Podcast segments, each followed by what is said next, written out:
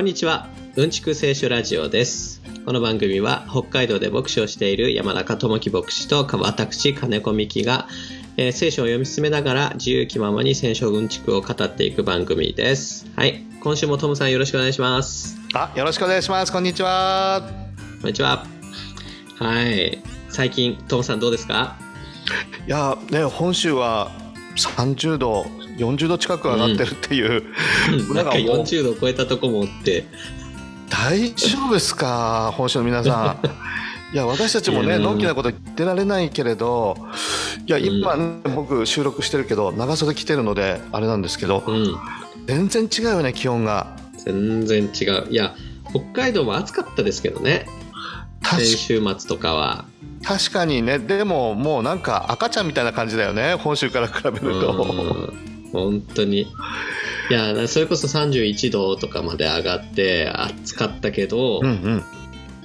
まあ北海道ってやっぱり日陰に入ったり、風が吹いたりとかすると涼しいじゃないですか。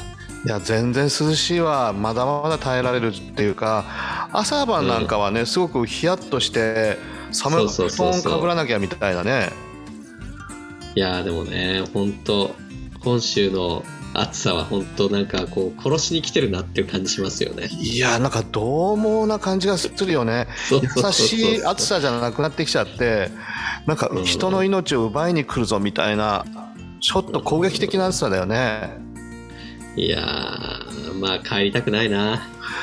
いやーもうねさすがに僕もほらどさんこだから根っからの生まれも育ちも北海道なので、うん本州で住めって言ってももう無理だなと思って。でもあれですよね、あの結構長く大阪方面に住んでましたよね、トムさん。いやだいぶ大阪の夏にやられて 苦しい日々を過ごしてね北極熊とかあだ名つけられたり したけどいや本当にぶっ倒れたあの今でいう熱中症に何回もかかってそうですか。いや苦しかった大阪の夏。いやー、大阪僕あんま行ったことないですけど、暑そうなイメージはありますね。いや東京も暑いんだろうけどでも大阪ってやっぱり商人の街なので、緑とかなんかそういうのはあんまりないんだよね。無駄なものは省いて商売にっていうそんな雰囲気があるので。うんいや苦しかった。大阪特に。いや、東京も気が狂うほど暑いけど、でも東京って意外となんか皇居があったり、代々木公園があったり、うん意外とあの木がありますよね。いや緑がね結構あるんだよね東京だと、うん。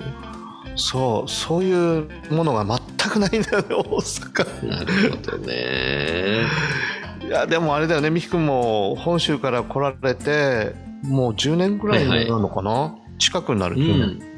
えっ、と、今9年目ですね。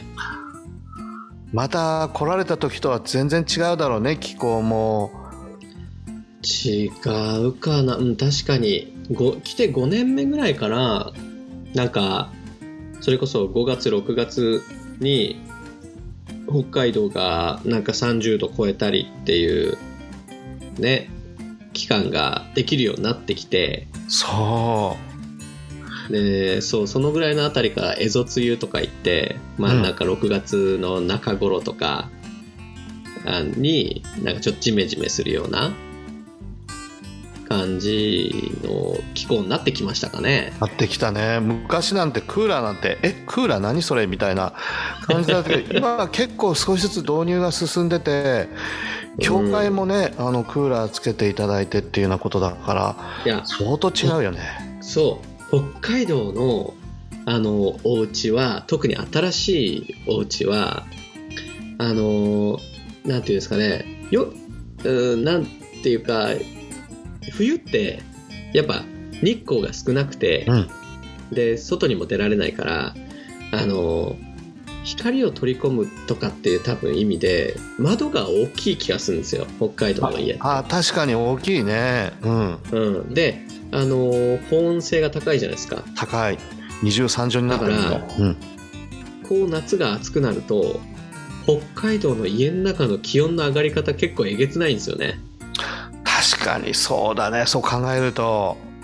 うん、熱がこもっちゃう。あのそう。なんか美瑛に住んでた時にあの窓がすごく大きい家ででその畑のど真ん中にあの立ってるようなもんだからその360度あの視覚なしって感じなんですよ。うんうんうんだからうん日光の当たり方がすごいんですかね。だからこのその夏の暑さがすごくて家の中。なるほど。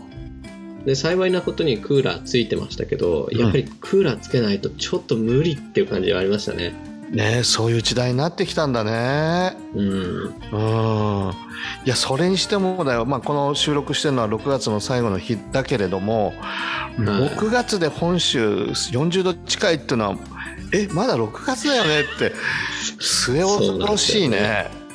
うんどうなるんだろうこれから。いやーもう溶けますね もうあれだねあと10年もしたら北海道でなければもうみんな生きられなくなってしまうかもしれないよね。あー札幌が日本の首都になりますかじゃあ。なる可能性が大の首都は旭川みたいになって。まあ旭川はそうですね震災も少ないしいいんじゃないですかね、そう皆さんもうこれを聞いてる方今のうちに土地買っといた方がいいかもしれない。北海道に まだ本州と比べたらね土地安いから。いやー安い。そう。みくんなんかありましたか？変わったことっていうか。あそうですね。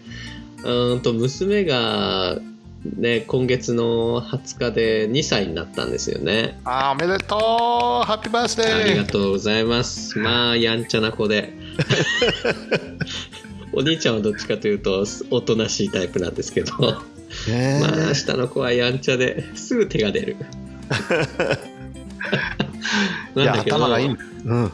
いや最近あのーその十字のものを見るとあのアーメンっていうようになったんですよ。あら賢あのまあだから十字架とかあとなんていうんですかねお箸がこう十字に置いてあったりとかするとうんうん。あの指さして「アーメンアーメン」って言うんですけどいやすごいそのそれで この間あのお風呂にあの結構うちだとあの全員でお風呂家族4人でお風呂入ることが多いんですけど、うんうん。その時に脱衣所であの服脱いででさあお風呂入るよとかやってる時に僕の後ろに娘がいて、うん。で後ろからあの僕の背中を指さして「アーメンアーメン」って言うんですよ。えでなー、なんだ？なんだろうと思って、ううん。ちの妻が見たらあのつ 妻が笑い出してうん。であの指さしてたの背中じゃなくて僕のお尻を指さしてたんですよ。へえででもお尻に十字あるかなと思ってうん。であの鏡を見てみたらですねうんうん。あのまあお尻のあの わ割れ目からあこう足にかけて、うん。あの縦に線が入ってるのはいいとしてうんうん。あのお尻のなんていうんですかねあの下の部分うん。になんなんていうんですかねがこう影でこうなん横に線が入ってるんですよ、へえ まあ、だからあれですかねおじさんになってお尻も垂れてきたのかな？っていうことで あのお尻に十字架があるってことで後ろから指さされて「アーメンアーメン」言われましたね。すごいな。十字架が隠されてますがどこにあるでしょう？っつってすごい。ここにあったみたいな。だからこれはあれですよ。キリストが言う私についてこようと思ったら私の十字架を追ってそして私についてきなさいっていうことですね。なるほど。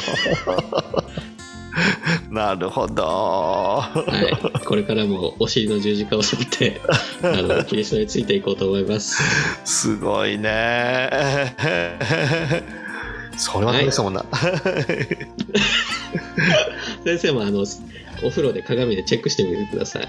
ああいや。十字架せ背負ってるかどうか。本当だ。どうしよう。背負ってなかったら。十字架なかったらどうしよう。潜りだったかって言われそう、いやいやいや。そその場合はあのお尻が若いってことですね。そうかそういうこともあるんだね。へえすごいなまこちゃん まあそんなところで今週もやっていきますか。はい。やってみましょうか。はい。であまあ今週はですねあのマタイが出てくるんですよね。はい。はい。まあ先週までのところであの人んちの屋根を剥がして中部の友達をあのイエス・キリストのところに吊り下げたっていううん。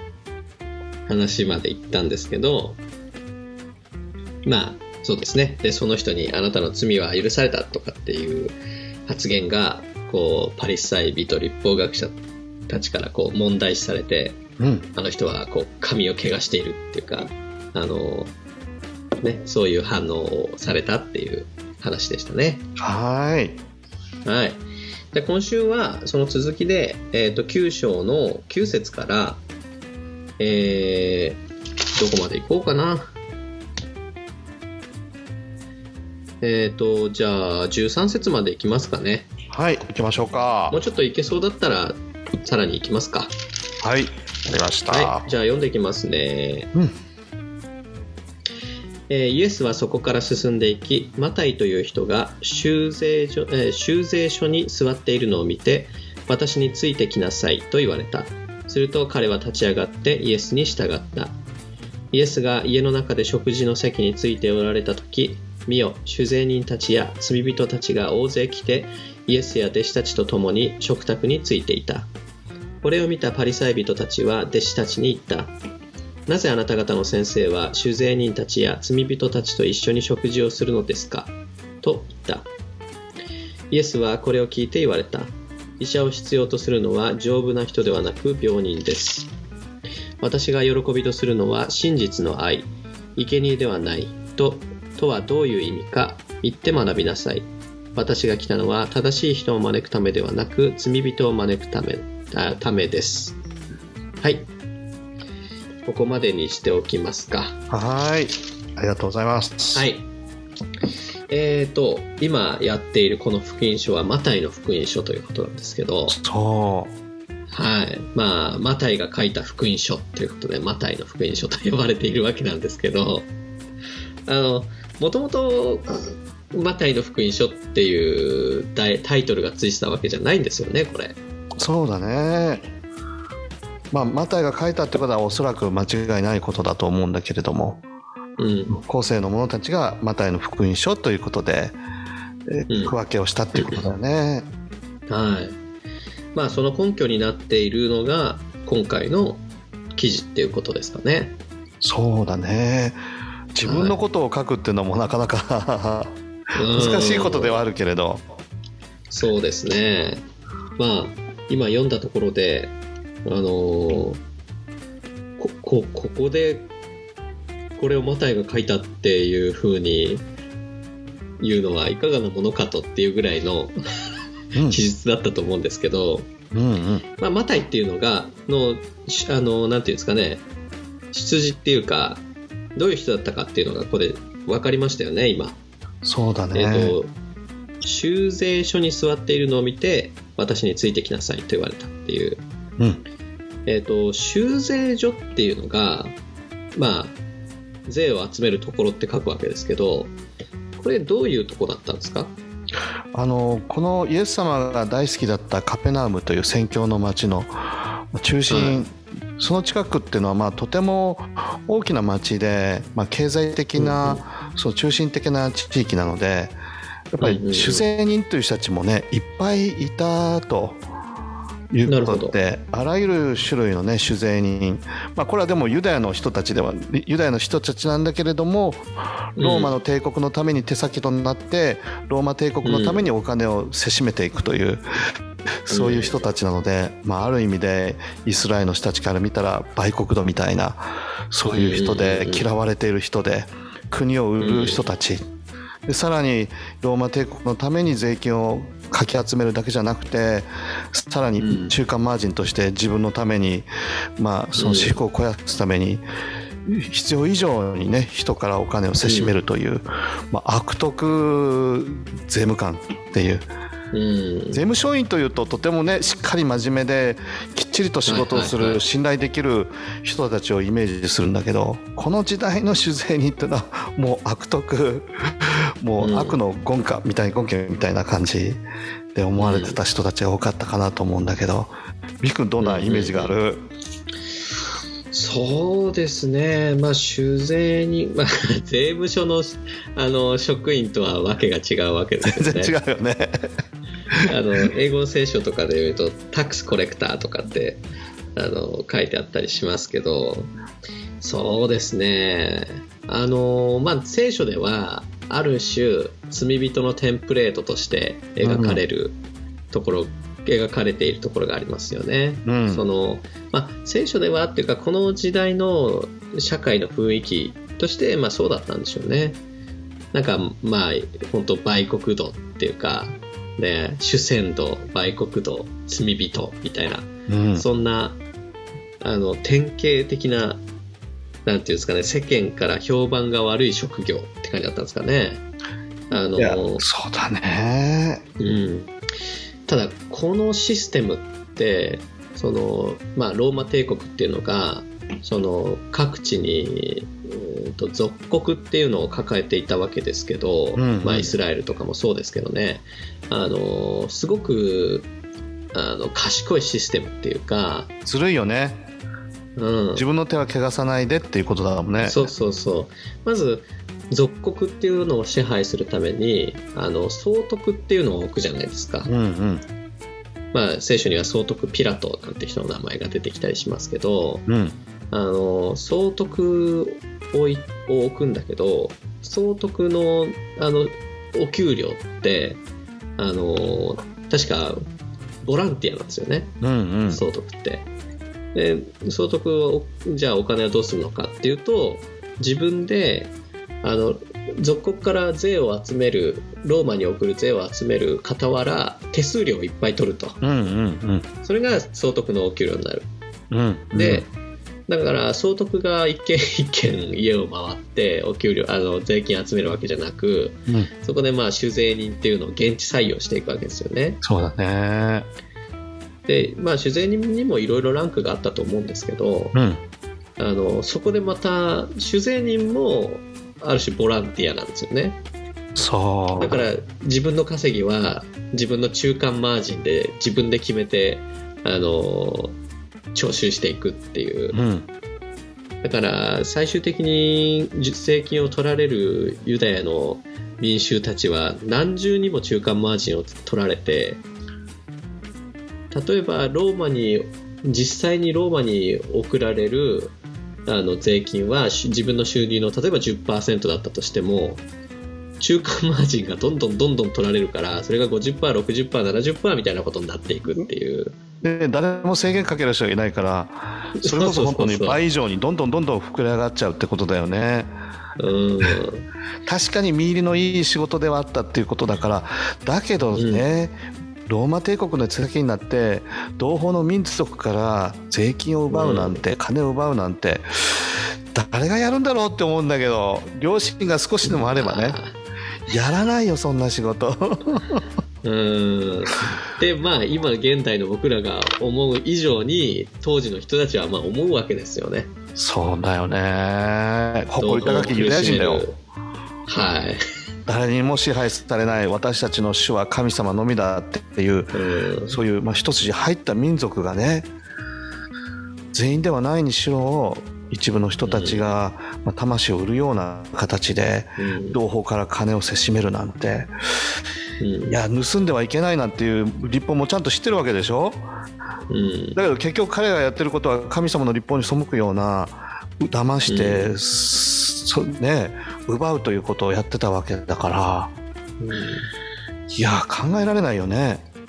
うん。いやーだからまあ酒税人っていうのが、すまあ、当時の社会から社会の人たちからどう見られてたかっていうのがまあ、ね、想像に難くないというか。うん。でむしろそういう同胞の売国道を使うことによって、まあ、ローマ帝国っていうのはそのなんていうんですかねあのああの支配している国々のあのローマに対する悪感情っていうのを逆にそっちにあのそらしていくっていうか、そう賢いずる賢いやり方だようね。ん、とても機能的っていうか、うんうん。うん、賢いやり方ですよね。いいように使われてね、うんう通常の法律に基づく税金以上取り立てても見て見ぬふりしてね、まあいいよいいよ好きなやんなさいみたいな感じで彼らを泳がせておきながら自分たちは利益を貪り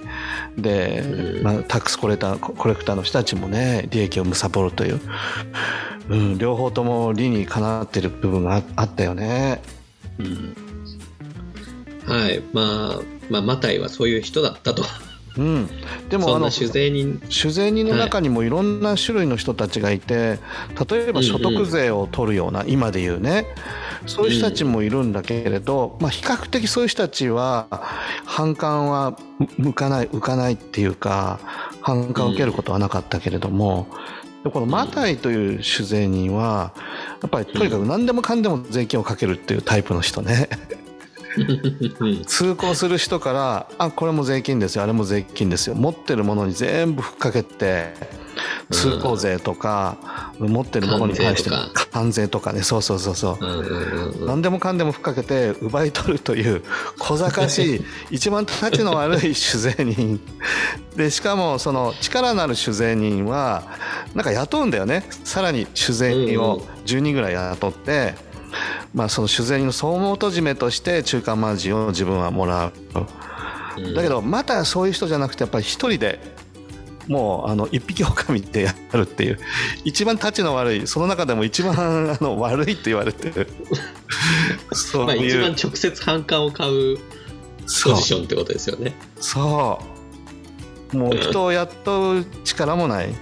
でももう自分で一匹狼でやらなければいけないっていううん。うんいやだからまたでもこんなことやってていいのかなっていうのはあったかもしれないよね。うん。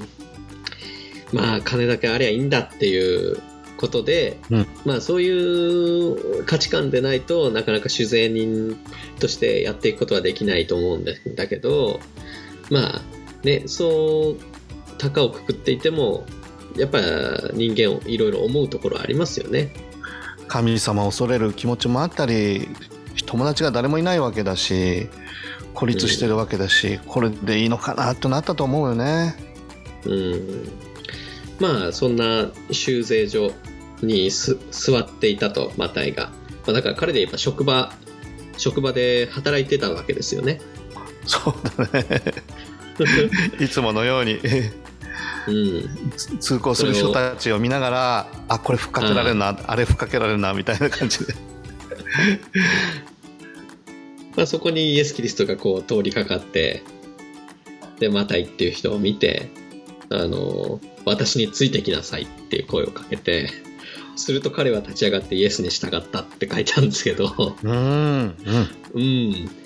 どうなかなかすな読んだだけだと本当にあの仕事中のマタイをパッと見て「お前ちょっとついてこい」っつってうんうん。言ったらマタイも「はい来ます」ってなんかなぜかついていくっていうどうにもこう リアリティのないうん。絵がうん想像できるわけですけど、この行間になんかいろんな物語が背後にありそうな気もするよね。うん。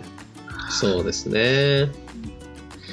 でまあその続きとしてイエスが家の中で食事の席についておられた時見よ酒税人や罪人たちが大勢来てイエスや弟子たちと共に食卓についていたって書いてあるんですけどそのえっ、とまたこれ他の福音書で見るともうちょっとこう詳しく書いてあってうんうん。で例えばルカの福音書とかで同じところを読んでみると,、えー、とまずじゃあ読んでみますかね。うんうんうん。じゃあマタイの福音書の5章27節からちょっと読んでみますね。えっ、とその後イエスは出て行き修修税所に座っているレビという酒税人に目を留められた。そして私についてきなさいと言われた。するとレビは全てを捨てて捨てて立ち上がりイエスに従った。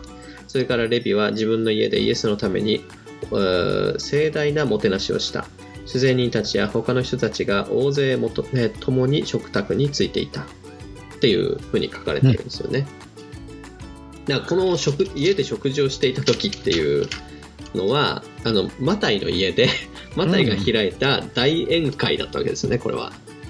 嬉しかったんだろうねきっと。うん。マタイも。なんかこうねそうこの彼が開いた大宴会またこれはあのまあ酒税人仲間たちを大勢やあの呼んでのうん。本当に盛大なパーティーだったんでしょうね。そうだね。酒税人や罪人たちがって書いてあるからまあ一般のあの心ある人たちの社会からはやっぱり完全に孤立していたと思うんですけどまた言って。う。んどうしようもない人たちの集いみたいな感じだよね そうそうそうそう。まあだからそういった身持ちの悪い人たちは悪い人たちで内輪でこう仲良くしてたんでしょうね。うん、それ以外にねパーティーする理由もないし仲間もいないしって感じだよねうんうんうん。まあそんな人たちとまあ晴れ晴れてっていうかまあイエスにヘッドハンティングされてでこれからこの人に従っていきますっていうなんていうんですかね。あの送別会でもあったんでしょうね。それもあったろうね。いきなり従って。うん、いやまたまたもやっぱり心の中にいろいろ思っていたものがあったんだろうね。それをうん。イエス様が鋭く見抜いて声をかけていくっていう、うんうんうんううんん、マタイはマタイで多分事前にイエス様の噂とかも聞いてたんじゃないかなって思ったりするんだよね、うん。うんこの人に会えたらちょっと話も聞いてみたいなって思う気持ちもあったんだろうと思うし、いつまでこの仕事をしてたらいいんだろうかっていう悩み悩みもあった中でうん。声かけられてっていうことだからきっと嬉しかったと思うね、家に招いて大パーティー。うん。まあそれはだってそんなのがね。はい。金持ちだからね酒税にやっぱり。家もでかいし。金はあるぞと。金はあるぞ。まあでも全てを捨ててって書いてあるからもう本当になんていうんですかね。あのまあその送別会費用はあの そこで盛大に使ってっていう感じだったんですかね。そうだろうねきっと。うん。申し訳ないっていう気持ちも込めながら。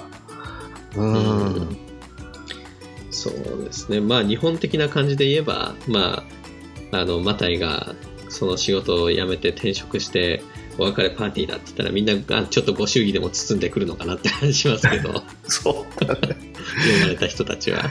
ええなんでなんでってまた見入りが良かったのにこんないい家ね気づいてもっとずっと続けてくれたらいいのにっていういぶかしげに思ってきた人たちもいっぱいいただろうねきっと。うんいやまあでもそのうん。はい。いやいわゆる有名ななんていうレラビっていうかあの有名なユダヤ教の先生だという噂のイエス・キリストがあの酒税人レビまあこれはマタイって書いてありますけどうん。あのマタイを選んで弟子にしてでそのお別れ会をするんだけどまあマタイがみんな来てくれっていうふうに言って集めるしイエス・キリストもまああのそういう人人たちを拒まないわけですよね。うんうん。まあ、そこに何て言うんですかね。そうやっぱ特殊な、うん特殊だったんでしょうね。そのこの後でパリサイ人たちがそれを見て怒るっていううんうん。とシーンが出てきますけど、その招かれた酒税人仲間罪人たちっていうのもまあ不思議だったでしょうね。いやそのまあユダヤ人の人たちって食事を大切にするじゃないうんやっぱりそれはあの神様の恵みを共に分かち合うという食事すること自体がまあ礼拝であったり聖なる神様のことを思う場所であったり子どもたちにうん。信仰教育をする場所であったりっていうことなので、うん。まあ、ただ腹減ったから一緒に食べようぜっていうことではない、うん。そういう聖なる食事の場所に罪人はいるわ酒税人はいるわ。そしてあの宗教指導者パリサイの人たちもいるわっていうことで異様な雰囲気だったろうね、きっと。なんじゃこりゃみたいな。うんまあだからねまあ普段本当にそういったあの正しい人たちっていうかあの社会的に立場のちゃんとあるような人たちからとは本当に孤立無縁だった人たちが、うん。まあイエスにこ招かれてっていうかうん。あのそこに一緒に宴宴会に出れる出るっていうのがまあ嬉しかった部分は大きいんじゃないかなと思うんですよね。いや大きいと思う。うん。名前呼ばれたんじゃないかな、ね、あなたは私についてきなさいまたいとかねもしくはレビーとかって。うん。うん。多分ずっと名前なんか呼ばれない「おいあいつめ」とかね、この売国どめとかってずっとまあ卑下されて差別されたような人が、イエス様は人格的にこう触れ合ってくれるというなんか懐かしい感覚と嬉しい感覚と、うん。うん、みんながゴミ扱いする。でもイエス様だけは人格的な交わりをしてくれるっていう。相当嬉しかったと思うよねきっと。うん。この,、ま、あのルカの福音書やマルコの福音書だとレビって書いてあるじゃないですか。うん。マタイの名前が、うん。あのレビが本名なわけですよね。そうだ多分。ね。うん。でマタイっていうのはまああだ名みたいな感じなんですかね、そうだね。うん。うん。なんかまあおそらくイエス・キリストからもらったこう名前なんじゃないかみたいなふうに言われますよね、新しく生きなさいっていうことも含めて、うんこれまではあの修善人のレビだったけれどもキリストの弟子、マタイとして生きていくっていう、まあ、新しい人生に招かれたってこともあるだろうね。うんそうですねまあそんなあの罪人たちからは喜ばしい集いだったんだけど、まあ、これを見たパリサイ人たちは弟子たちになぜあなた方の先生は主税にや罪人たちと一緒に食事をするのですかと言われたとうん、そりゃそうだわね。まあまあまあまああの圧倒的非常識だったわけですよねこれは。僕もあの中学生高校生の時によくねおばあちゃんに言われたよ悪い子供、ね、生徒さんたちと付き合っちゃダメだよってボンタン履いたり 観覧履いたりボンタン そのあのボタンの裏にね「よろしく」とかって書いたらああいうような 人とはね付き合っちゃダメだからねって主に交わりが赤くなるんだからねっつって「ともきくん分かったかい?」っつってよく言われたよそうか。なんだったかな？僕も大学のなんか授業で何の先生だったかな？なんか経済学かなんかの先生だったかな？があのこの大学のあのなんていうんですかね？進学進学率。そのだから1年生から2年生、2年生から3年生そうやって学年が上がっていくあのその割合と留年する割合っていうのがあるんだけどあのデータを調べると留年するやつやつらにはどうも交友関係があると。えでそれをそそれを考えるとあの留年するやつらがいるところにいると留年しやすい。確率的に。ー、なるほど。だから友達は選べと。あそういうのあるよね。講義の中であの堂々と言ってる先生いましたね。今じゃ多分大問題になるよねきっとそういう発言は。いやいやいやいやまあ週に交われば赤くなるってやつですね。そうやね。昔は結構そういうのね言われてた時代あったよね。うん。うん今はねダイバーシティの時代ですからね。そうそうそう。多様性を認めるっていうことでね。そうそうそうそう。うんうん。なかなかそういうの言わなくなったけれど。言わなくなったけどね。でも心の奥底にはね、あ、るかもしれないね、人々の。うんまあダイバーシティダイバーシティって言われるっていうのはそれがやっぱり難しいから人間の自然状態ではそうはならないからですよね。そうだねいやもうこのパリサイの人たちはエリートだから。エリート意識ももういっぱい持ってるし。こんなあの社会の底辺のやつらとは付き合わないぞ。と付き合ってならない、うん。汚れもこっちに来ちゃうかもしれない。みたいなことで、うん。徹底的に差別だよね。うん、まあそうなんですよね。でまあそれに対してまあこのまあパリサイ人たちもなんていうかちょっとあのちょっと弱腰っていうかイエスに直接は言わないわけですよね。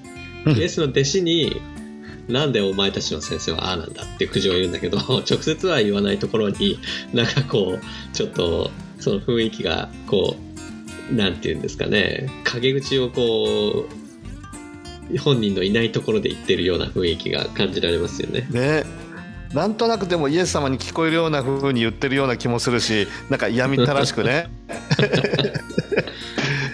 いやらしい感じだよねパリサイ派の人たちも、まあ案の定それがイエスに聞こえてたわけですけど、うん。まあ、それを聞いてイエスは医者を必要とするのは丈夫な人ではなく病人ですっていうこれはまた有名なセリフがうん、ここで登場しましたけど。いや大きな。んなか何回か、うん、このラジオでもここは引用してるような気がするんですけど。う、んうん。うん。まあ、大きな福音と呼ばれるそのイエス様の喜びの知らせの大きなメッセージの一つかなと思うよねここは。うん、そうですね。だからうん。彼らと食事をすることこそがまあいある意味でイエスの目的にかなっていることなわけですよね。そうね。彼らを神の国の恵みにこう招くっていううん。罪人と共に歩み罪人を許しそして新しい人生に向かわせていくっていう、まあ、そのイエス様のもう一貫とした姿勢っていうのがここでも見られるよね。うんそうですね。で、まあ、私が喜びとするのは真実の愛、生贄ではないというのととはどういう意味か、言って学びなさい。私が来たのは正しい人を招くためではなく罪人を招くために来たのですと。ことなんですけど、特にこの、あの、言って学びなさいっていうところに、こう、なんていうんですかね、すごいイエス・キリストっていう人の気持ちが出てるなと思うんですよね。うんうんあの、なんていうんですかね、ちゃんとフィールドワークで学んできなさいっていう、机上の空論じゃなくてうん。うんっていう雰囲気が読み取れるかなと思うんですけど、どうですか？もう完全にあ頭でっかちだからね。うんもう30年間40年間勉強しかしないでそして、うん。あの社会に出てきた人たちがパリサイ派という人たちで超エリート集団なのでフィールドワークなんて何ですかみたいな感じで。ん。うん、実践するとか聖書のメッセージを実際の生活であの実践してみるやってみる弱者の立場に立つとかそんなことは全くしてこなかった人たちだから。ううんんでも一番大切なのはそこでしょみたいな部分があるよね。うんうんうんうんそうですね。なんか儀礼礼拝形だけの礼拝礼典これをやってれば、立法を守ってればもうそれで OK というそういう立場の人たちに対してうん本当の生贄って何だろうか本当に神様が喜ばれることって何だろうかって考えてみなさいっていうのは本当にその通りだよね。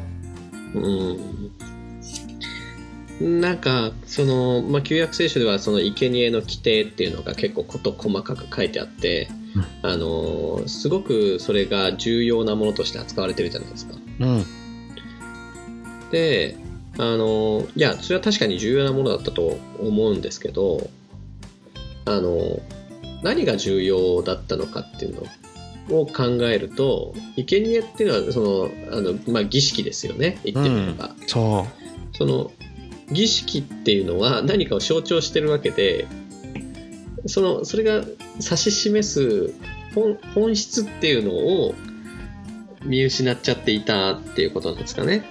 ううんやっとけばそれでいいみたいなうん、やっつけ仕事のようにね。うん規定通りそれを行ってあの賭けがないことが正しさの基準になっていたわけですよねパリサイ人たちからしたら。そなんだけどそのまあその事細かな生贄の規定なんてなかなか一般人は守れないと思うんですよ。うんルールが細かいっていうのもあるし、じゃあその生贄って生贄ってその動物だったりその穀物だったりするわけですけどそれを捻出するのってさっきあの酒税人からあの収入の何割もあの税を持ってかれるっていう一般民衆の暮らしを考えるとかなり厳しかったと思うんですよね。そうだね。食べていくので精一杯なところでうん。生贄用のあの動物を動物なり穀物を用意してそれを捧げるっていうのはかなり現実的に厳しかったと思うんですよ。うん。だから神様は本当にそういう貧しい人たちの配慮ということで普通の人が捧げるような捧げ物じゃなくて鳩、ねうん。家鳩2羽でいいですよとか、うん。まあ、あの家鳩って当時、まあ、150円目指しみたいな感じで変えて捧げられる、そういう、まあ、うん。配慮も示していてでそれは何が大切かというとやっぱり心を込めてうん。心を捧げ生贄を捧げるという。うん。そこが大切な部分だけどもその心の部分が神様に対する思いの部分捧げる私たちの思いの部分が完全にこう逸脱してしまって捧げりゃそれでやっやっつけ仕事のようになってしまってるっていうのが、まあ、大きな問題だったよね。うんだからその本質を考えると、まあ、有り余るエエリートですから有り余るお金の中から何の痛みもなくその自分の正しさを証明するっていうか立場を確立するために捧げるさ捧げ物っていうのは何のまあある意味で何の価値もないものだったわけですよね。うん。ここでいう真実の愛から程遠いものだったわけですよね。もうね。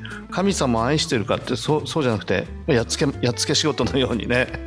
うん。はいやりました。みたいな感じで心から神様を愛します、あなたを崇めますっていうそういう部分からほど遠くなってしまってる部分があったよね。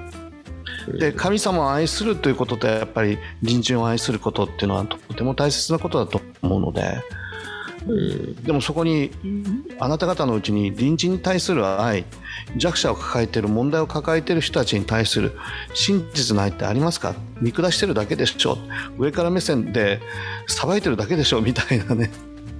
うん。そういう部分がああったよね。うん。そうなんでしょうね。彼らはか彼らでね、真面目な人たちだったと思うよ。うん。真面目に生きていくっていうそういうことを一生懸命やってたと思うけれどうん。だけどやっぱりそこに愛がなかったらなんか宣伝じゃないけどなんかの宣伝じゃないけど。なんかそ,、んな宣伝ありましたっけ？あったあ愛がどこにあるんだっていう一番大切な部分をまあこう見失ってしまってた部分は多分にあったんじゃないかなと思うんだよね。うん、そうですね。まあ、この、真実の愛っていうのも、あの、キリスト教的な、あの、ワードで、あの、これを説明するのは相当大変だと思いますけど、ざっくり、ここで言われてる真実の愛っていうのは、うんどういうことかっていうのを聞きたいんですけど、いわゆる、その、なんていうんですかね、まあ、いわゆる男女の愛みたいなものとか、あの、親子の愛みたいなものとは、ちょっと質の違うものなわけじゃないですか。うん、それらを超えるよね。人間的なロマンス的なロマンチックな愛とはちょっと違う、うん。契約に基づく愛とか無条件の愛とか、自分を犠牲にして他者を愛する愛とか、まあ、そういうふうに言えるものかなと思うんだよね。うん。あなたを愛するって約束したから命を懸けてあなたを愛します自分の立場がどうなったとしても自分の命が失われてしまうことになったとしてもそれは構わないあなたをうん徹底的に愛しますという、まあ、私私欲のないというね、うんうんうんうんうん。まあ一つのキーワードとして、なんか僕がお思ってるのは、あのまあ自分自身のようにあなたの隣人を愛しなさいっていうあの言葉ありますけど、うんまあ、うん、そこにも集約されてるのかなと思うんですが、なんていうんですかね、あのつまり、真実の愛、ここでイエス・キリストが、まあ、ホセア書の引用をしてるわけですけど、うん。あのここで言われる真実の愛、何を引き合いに出したかっていうと、まあ、あの立法学者たち、パリサイ人たちにとって、神への愛。あのっていうのは、あのまあ、生贄に象徴されるような、あのなんていうんですかね、立法に対して誠実である、賭けがないっていうことであったり、うん。その罪に近寄らない聖書の中の立法で罪と言われていることまたそれをいあの立法を破っている人たちとつながりを持たないっていうことだとか、まあ、それが彼らの最優先事項だったわけですけど、ではなくここでイエス・キリストはあの医者を必要とするのは丈夫な人ではなく病人ですっていうようにあの本当の愛っていうのはそういうことじゃないよっていううんうん。っていう意味でここで真実の愛っていう言葉を持ち出してるのかなと思うんですよね。そうだね。相手のこう立場に立ってうんまあ酒税人にもねいろいろだと思うんですけど例えばまあその立場っていうのをまあその甘い汁をマタイだっていっぱい吸ってきたとは思うんだけどうん。その中で、まあ、心がすさんでいったり、あのっていうことが、まあ、こういったこの大宴会を催す、あの行間の中に感じ取れるわけですけど、まあ、じゃあそそもそもなんでマタイが主税になったのかとかあのじゃあそのそのやっていくうちにどういうふう心境の変化があったのかっていうのをあのまあ、酒税人の立場になって考えてみるっていうこと。でその辛さっていうのに共感するっていうことがやはりこう真実の愛であり、まあ、あのパリサイ人たちに足りなかったわけですよね。多分。彼らの立場になってねどういうふうにして取材になったのかとかそういう人たちにも救いはないのかとかうん。いろいろなテーマがこうあるよね。神様ってそういうもう失敗したからダメかってそうじゃなくてじゃあそういう人たちをどうやって取り戻すかっていうことを考えるお方だし何とかしてそういう神様から離れてしまったような人たちを取り戻して自分のものにするそういう愛を持って真実を持って接してくださるお方だからね、そういう感覚っていうのは全く立法学者最初たちには なかったよね。補正書のテーマもそうだもんね。あのうん。会員に走ってしまった売春婦になってしまったそのホセアの妻をね神様はうん。取り戻せって言うんだよね。うん。ちょっと横道それった妻だったらわかるけど売春婦に慣れ従ってしまったその妻をねもう一度取り戻して愛せってさ無理な話よどう考えたって。でも私の愛はそういう愛だよっていうとしてうん。あなたはそれをしてもらいたいっていう、まあ、イスラエルの状況と照らし合わせて、うん。まあ、真実の愛っていうのは、うん、エリートを愛するエリートを受け入れる、うん。そうじゃなくてそうじゃない人たちを命がけで愛して取り戻すうんそういう愛っていうのを本当にそうし聖書を通して見て取れる部分があるよね。うんそうですね。まあ、まあ人を平等に見るとか自分と同じように見るとか人の立場に立ってみるって本当に言うほど簡単じゃないですけどね。うんうんそのうん。そこの酒税人や罪人たちってここで宴会に集まってる人たちのことがさらっと書いてあるけど、まあ、その中には今ホセア書の話が出ましたけど、まあ、遊女っていうような人たちもいたかなと思うんですよね。う。うん。そ。のイエスの弟子たちの中にもやっぱりそういった身持ちの悪い女性っていうのはあの多くいたしむしろそういう人たちからすごくイエス・キリストっていうのは人気があったわけですよね。そうそいう人たちに対してもああの分け隔てなく接してくれるっていう、うん。だからだけどまあねあの普通の感覚で見たらやはりそういったコミュニティってよくは見えないわけですよね。正しい人たちから見え見たら。いやエリートからしてみたら真面目君からしてみたらそういう人たちには近づきたくないよね。うん、まあなんとハレンチなっていう感じなんでしょうね。うんうん。あなたも彼らの仲間になるんですかみたいなうんすごいリスクはあるよね。でもなまあそういうそのイエスの弟子たちのあのなんていうんですかね顔ぶれっていうかどういう人たちが当時イエスにこう従っていっていたのかなっていうのを想像するとうん。まあ主税人だったりあの遊女であったりそのそういう人たちが多かったっていうことを考えるとその場の雰囲気っていうのも、まあ、もちろんイエスに出会って変わってっていう人もいると思うんですけどうん。だけどそのなんていうんですかね社会からこうそうやって、まあ、見放されてきたようなろくな教育も受けてないような人たちが、うん。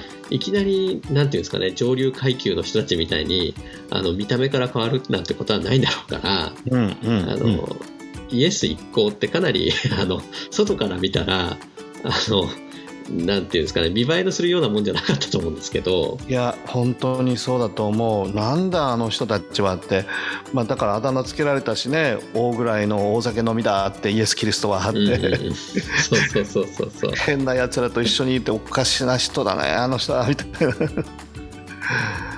いやそうそれを考えるとなんか今のじゃあ自分たちうん。との今の教会ってどうかなちょっと思っちゃうんですよね。うんうんうん。そのいやいいことなんですけど教会に行くとみんなある意味であのおとなしくていい人たちばっかりじゃないですか。なんか本当にそういうふうに振る舞わなきゃいけないみたいなね。クリスチャンらしあくそうそうそう。でそうそうそうそう。そういう雰囲気もあるすごく。うん、ど同調圧力みたいなものはそうそうそうそうそうそうそう。確かにあるけどこのねイエス様のメッセージからしてみたらそうじゃないと。うんそうなんですよね。いや確かに聖書の教えに従ってあのよよりよくあるべきなんですけどうん同時にどんな人にも開かれている空間じゃなきゃいけないわけじゃないですか。そうもうそれはもう絶対的にそうだよね。うんうん一部のなんかエリートの人たちが集まって清らかな人たちがうんハイソサエティの人たちが集まるそういう団体じゃない、そうじゃない教会はね。そうなんですよね。うんうんそうでもなかなか教会のコミュニティの中であのなかなか不真面目なことって言いにくい空気ありません？確かにね。確かに。ねだけどやっぱり原点に繰り返し帰らなきゃいけないね僕たちは。私が来たのは正しい人を招くためではなく罪人を招くためですって語ったイエス様、うん罪人の傍らに立ち続けてただ一緒に過ごしたんじゃなくて、そういう人たちを愛してそういう人たちを救いに導いていった、うん。イエス様の言葉とこの姿は教会は忘れちゃいけないよね。そうですね。いや罪人を罪人のまま受け入れてるんですよね、うん。罪人が自分の罪を認めてあの行動を改めて反省して真面目に生きるようになったら受け入れたっていうわけじゃないないわけですよね。そうじゃない、うん、まずひとしきり説教してからじゃないんだよね。そうそうそう。それこそマタイなんて今まさに主税人としてあのオン・ザ・ジョブっていう状状態で私についてきなさいって呼び止められたわけで。うんうん。そのイエスの噂を聞いて僕はこんなんじゃダメだって言って仕事を辞めてイエスのところに来たっていうわけじゃないですからね。違うんだね。その場その場で ということだよね。で本当にイエス様があの共にいる。そしてイエス様の言葉を聞く。そういう人たちの中に自ら変革が起きて自分で決断して自分でその悪しき風習から足を洗ってイエス様に従っていくっていうのが聖書のこのね、人たちの生き様だよねある意味で。イエス様がひとしきり説教して、いろんな人たちが説教して強制的に足を洗わせたっていうことじゃなくてね。うん。共にいる中で自ら自然に変えられていくっていう。うん。そうですね。まあ、うん、そうですね。だから、ここは、なかなかね、教会としても、いろいろ考えさせられるところではありますね。うん問われるところだし教会がパリサイ人的になってないかっていう。いや本当に知らないうちにだって彼らだってね最初からこの聖書に出てくるパリサイの人たちの姿を目指したかってそうじゃなくて知らないうちにこういう風になっちゃってたからね僕たちもそうなる可能性はやっぱり十分にあるよね。まあそれもやっぱり自分が正しくて自分が清らかな存在で自分が一発のクリスチャンでって思ってたらやっぱり足元ぐらついちゃうよね。うん、いつでもやっぱり許されなければいけない存在、罪人としてイエス様の助けをいただかなければいけない存在。正しいところなんか一つもないじゃないかって自分の中には。うん。うん。それはすあの聖書を読めば読むほどまたクリスチャンとして成長していけばいくほどその自覚は深まっていくはずなんですけどね本来は。うん、本当であれば。そうん。なんだけどいつしかなんかこう自分がこう正しいものになったようなつもりになってしまったりとかうん。何かこうねあの清い世界にいるような 気気になってしまったりとかしてやはりねその教会もって言いましたけどいやもっとねストレートに言えばその自分自身の話ですよね。うんうん。自分自身がその、まあ、パリサイ人的になって主に交われば赤くなる的な発想でうん。あんなあんな人とはちょっと付き合えないわみたいなあのね自分の所属する場所で、まあ、コミュニティで、まあ、学校であったり職場であったり、うん。あのいろいろですけど、まあ、その中で、まあ、自分と価値観の合わない人なんて絶対いるじゃないですか。いるいる。うん。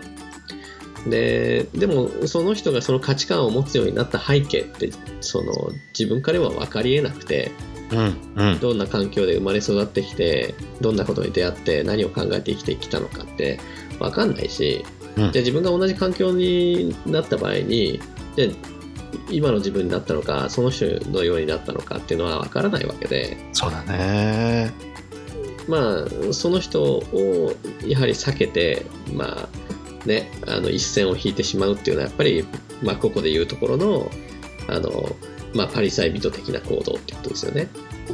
自分正しさに立ってしまって人を見下してしまったらやっぱりパリサイ人の仲間になっちゃうよね。うん。そういう本当にあの弱さ誰でもあると思う、うん、僕の中にもあるしね、ううん。ん、なので罪人を招くために来てくださったイエス様のことを思いながら自分の弱さを認識しながら正しさ自分の正しさじゃなく神様の本当に真実な愛にあふれた正しさのゆえに自分を顧みながら許され続けていく存在としてイエス様と共に歩んでいくっていうのは本当に大切なことだよね。うん。そして許されたと思ったらやっぱりどんな人も受け止めていくっていうレッテルや偏見やそうしたものを排除してねもうそのありのままで受け止めていくっていう。うん愛は勇気って言うけどそういう勇気もないといけないよね。こういう人を受け入れたらどうなんだろうかっていう損得感動じゃなくてね。うん。後先考えないでもうそのまま受け止めていくっていう覚悟と決意っていうのがクリスチャンにまた教会に必要なのかなと思ったりするよね。うん。そうですね。でも一般の人たちはどう思ってるんだろうね。クリスチャンっていうとやっぱり清らかな人たちっていうイメージがあるのかな。いやーうん まあいろんなイメージがあるんでしょうけどね。いやでもそうそうそうそう。今朝聞いてたポッドキャストでたびたびこの番組でも紹介している古典ラジオっていう、うん。まあ、その歴史をあの紹介するば素晴らしい番組があるんですけど、うんうん。そこの今日は番外編みたいな感じであの、まあ、株式株式会社古典っていう会社がやってるんですけど うんうんうん。そこの福利厚生でその会社のあので勉強できるっていう 福利厚生を前からやってて今あの有志でいやあの学びたい人はキリスト教を学んでいるらしいんですよ。ええ って面いうのもね。なんかあの、まあ、歴史を学ぶ上でやっぱり宗教って避けては通れないのでうんで彼ら古典のチームは宗教っていうのもかなり深く勉強してて、まあ、仏教であったりあのキリスト教であったりあの、まあ、イスラなかなかイスラームにはまだあのアクセスできてないみたいですけど、まあ、イスラムであったりっていうのをあの、まあ、お坊さんからとか牧師さんからとかあの習いに行ったりしてるんですよね。うんうんいやそんな中でなかなか日本にいるとクリスあのあの神学を体系的にあの理解していてそれを教えることができるっていう人になかなかコンタクトできないっていう話をどうも、あのツイッターかなんかでしてたらアメリカに在住のあのアメリカで神学を学んでいるあのアメリカの有名なセミナリーのあのに通っている人が、あじゃああの私よかったらあのお話ししますよみたいな感じで、まあ、その人はリ古典ラジオのリスナーだったみたいなんですけど、へえすごい。っていうあのオファーっていうかうん。あれがお話があってでそれで今キリスト教を学んでてうんうんうん。ややっぱりね学んでそのお話を聞いてみると日本でキリスクリスチャンじゃない人がこう書いたキリスト教の本とかをいくら読んでも分かんなかったことが、うんあの本当にゴロゴロあるっていうようななるほど。話をしててなるほど。面白いあのすごい楽しいっていう話を今日してたんですよ。へまさに。えいや嬉しいね。そんな話を多聞くと。分その人のそのアメリカ在住の神学を学んでいる方っていううん。そその人もいや日本のクリスチャンワールド超狭いですからね。多分 なあの名前が出てきたらおそらくあああの人ねみたいな知り合いの知り合いだわぐらいの近さだと思うんですけど確かにそうだろうね。みんな仲間だからね。そう日本人でアメリカの有名な進学校に行ってて今アメリカに住んでるなって人絶対どっかしらつながりあるじゃないですか。うんうんうんそうだから、うん、誰誰だろうか誰だろうなーなんて思いながら聞いてたんですけど。なるほどなるほど。いやそういうふうに興味持ってくださる方々もいらっしゃるんだね。うん。いや本当に一つ僕は強く強く言いたいことはあの、うん。周りの人たちからねクリスチャンってなんかすごいうさんくさいとかあの、うん。清らかな人とかっていろんなねイメージがあるかもしれないけどうんうん僕たちは決して清らかな人でも罪を犯さない人でも、いい人でもないんだよね、僕たちはね。本当に自分の中にあるどうしようもなさとか足りなさとか弱さとかこれって何なんだろうなって思うようなことに気づかされてね神様に気づかされてでもそのイエス様という神様に招かれてね僕たちも声かけられてマタイもそうだけど声をかけられて新しい人生を歩んでいかないかい？って声をかけられて「えこんな私でもいいんですか?」私はあなたを愛するよって声をかけてくださってそんなあなたと一緒にね、歩んでいきたいんだとそういう声を神様から聞いてもう嬉しくなって喜びにあふれてこう救われてきたっていう、まあおいろいろね多分紆余曲折はあると思うしそれぞれ違ったストーリーがあると思うんだけど、少なくともいい人なんかではなく、うんいや自分ってこういう弱さがあるんで足りなさがあるんだよってそういうことも全部ひっくるめてこの聖書の神様がね愛してくださって受け入れてくださってそれが嬉しくて、今信仰者として生きているっていう人が。まあ、クリスチャンという存在なのかなと思ったりするけどまあね一言でまとめられないけれど、うん。なので、えー貧困法制な人がクリスチャンだっていうふうに思ってる方がいたら あそれは違いますよってね。それは大きな間違いですね。ね。まあ、うん、これをそう全てのクリスチャンに当てはめられるかどうかわかんないけど少なくとも僕が僕はそのなんでクリスチャンやってるかっていうことを考えるとそのもちろん生まれた家がクリあの両親ともにクリスチャンだったっていうのもあるんですけどうん。それがきっかけではあるんだけどどうして今でもクリスチャンやってるかっていうとやっぱり突き詰めていくとあのどっかの時点であのその自分が0点だっていうことに気づいてうん。それそれこそがやっぱりクリスチャン今でもクリスチャンである理由だと思うんですようんうね。んなんか気づかされるって、まあ、キリスト教用語になっちゃうけどね。クリスチャン。示されるってね。そうそう。ラルラレルの世界だよね。うん。そういう瞬間ってあるんだよね。でこんな自分も受け入れてくださるあのイエス様っていう神様が嬉しくてこの方についていこうっていう、まあ、そういう部分があるよね。うん、まあそうだから言い過ぎかもしれないけどある意味で自分が0点だっていうことには気づいて初めてそのキリストの十字架っていうのの意味がわかるわけですよね。うん。でこの方の愛もこう少し分かるっていうかうん、理解するっていうか。うん。でクリスチャンになったからっていい人間になったかってそうでもないよね。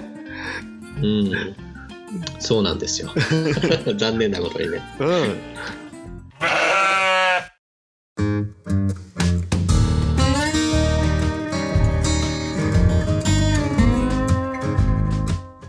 のスーパーサイヤ人見たくなったかって。そうそうじゃない。うん、今まさにあのあのよくねこれもクリスチャン用語なんだけど僕僕らはすでに救われているんだけどある意味で救われていく途中でもあるわけですよね。うん。そう今本当にまあ修行の3つったらあれだけどまたね成長の段階あの整えられている段階であり、うん、神様が私たちを整えてくださるっていうそういう部分も多分にあるかなと思うよね。うんそうですね。まあ変えられなければいけない必要を感じながら神様の憐れみによってこう変えられ続けている自分はい。それも感謝だなっていう部分があるよね。うん。いやー、0点0点って思い出したんですけど、いや、そろそろ終わりますね。1時間過ぎてるんで。あ、あ、もう聞いてる？あ、本当？いや、この言葉有名だからな。そう、なかなか離れられないけど、あのね、さ半年ぐらい前から僕、あの好きで聞いてるポッドキャストに、あの、ゲイと女の5点ラジオっていう、あの、さっきのは古典ラジオで、今度は5点ラジオなんですけど、あの、すごいな。あのーなんていうんですかね、さ多分30代の女性と、あと、ゲイの男性っていうのがやってる、まあ、コメディ番組なんですけど、あのーなんかそ、それが、えっとね、今年のポッドキャストアワードのベストパーソナリティ賞を取ったのかなすごいな。あへえ。で朝日新聞ポッドキャストにもなんていうんですかねあのあの紹介されたりとかもして、まあ、それがきっかけで聞き始めてあのすごい面白いんですけど。あのでその人たちなんで5点かっていうとあの数字の5に点数の点なんですけどあ、のそうなんだ。あのいつも5点のおしゃべりをするっていうことで 5点ラジオなんだけどまあその5点のラジオがそのなんていうんですかね明けっぴろげで面白いんですよ。うーん。うん、なんだけどあのぼ僕らは0点っていうことでよろしかったですかね。いいね。名前を変えなきゃうんちく5点。変えますか？うちくあ0点ラジオ。ラジオ。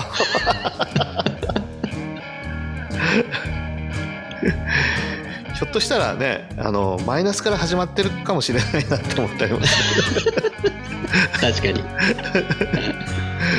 はい。じゃあ今日もね0点のおしゃべりをお届けしていきましたがそろそろ締めましょうか。そうですね。はい。はい。じゃあ締めお願い私します。はい、私たちの愛しているイエス様はあのどんな人も受け止めて愛を持ってあなたに希望がある歌ってくださる方ですからまた一緒にあのこの素晴らしい聖書を学んでいきたいなと思いますはい。ありがとうございました。ありがとうございますさよなさよなら。ら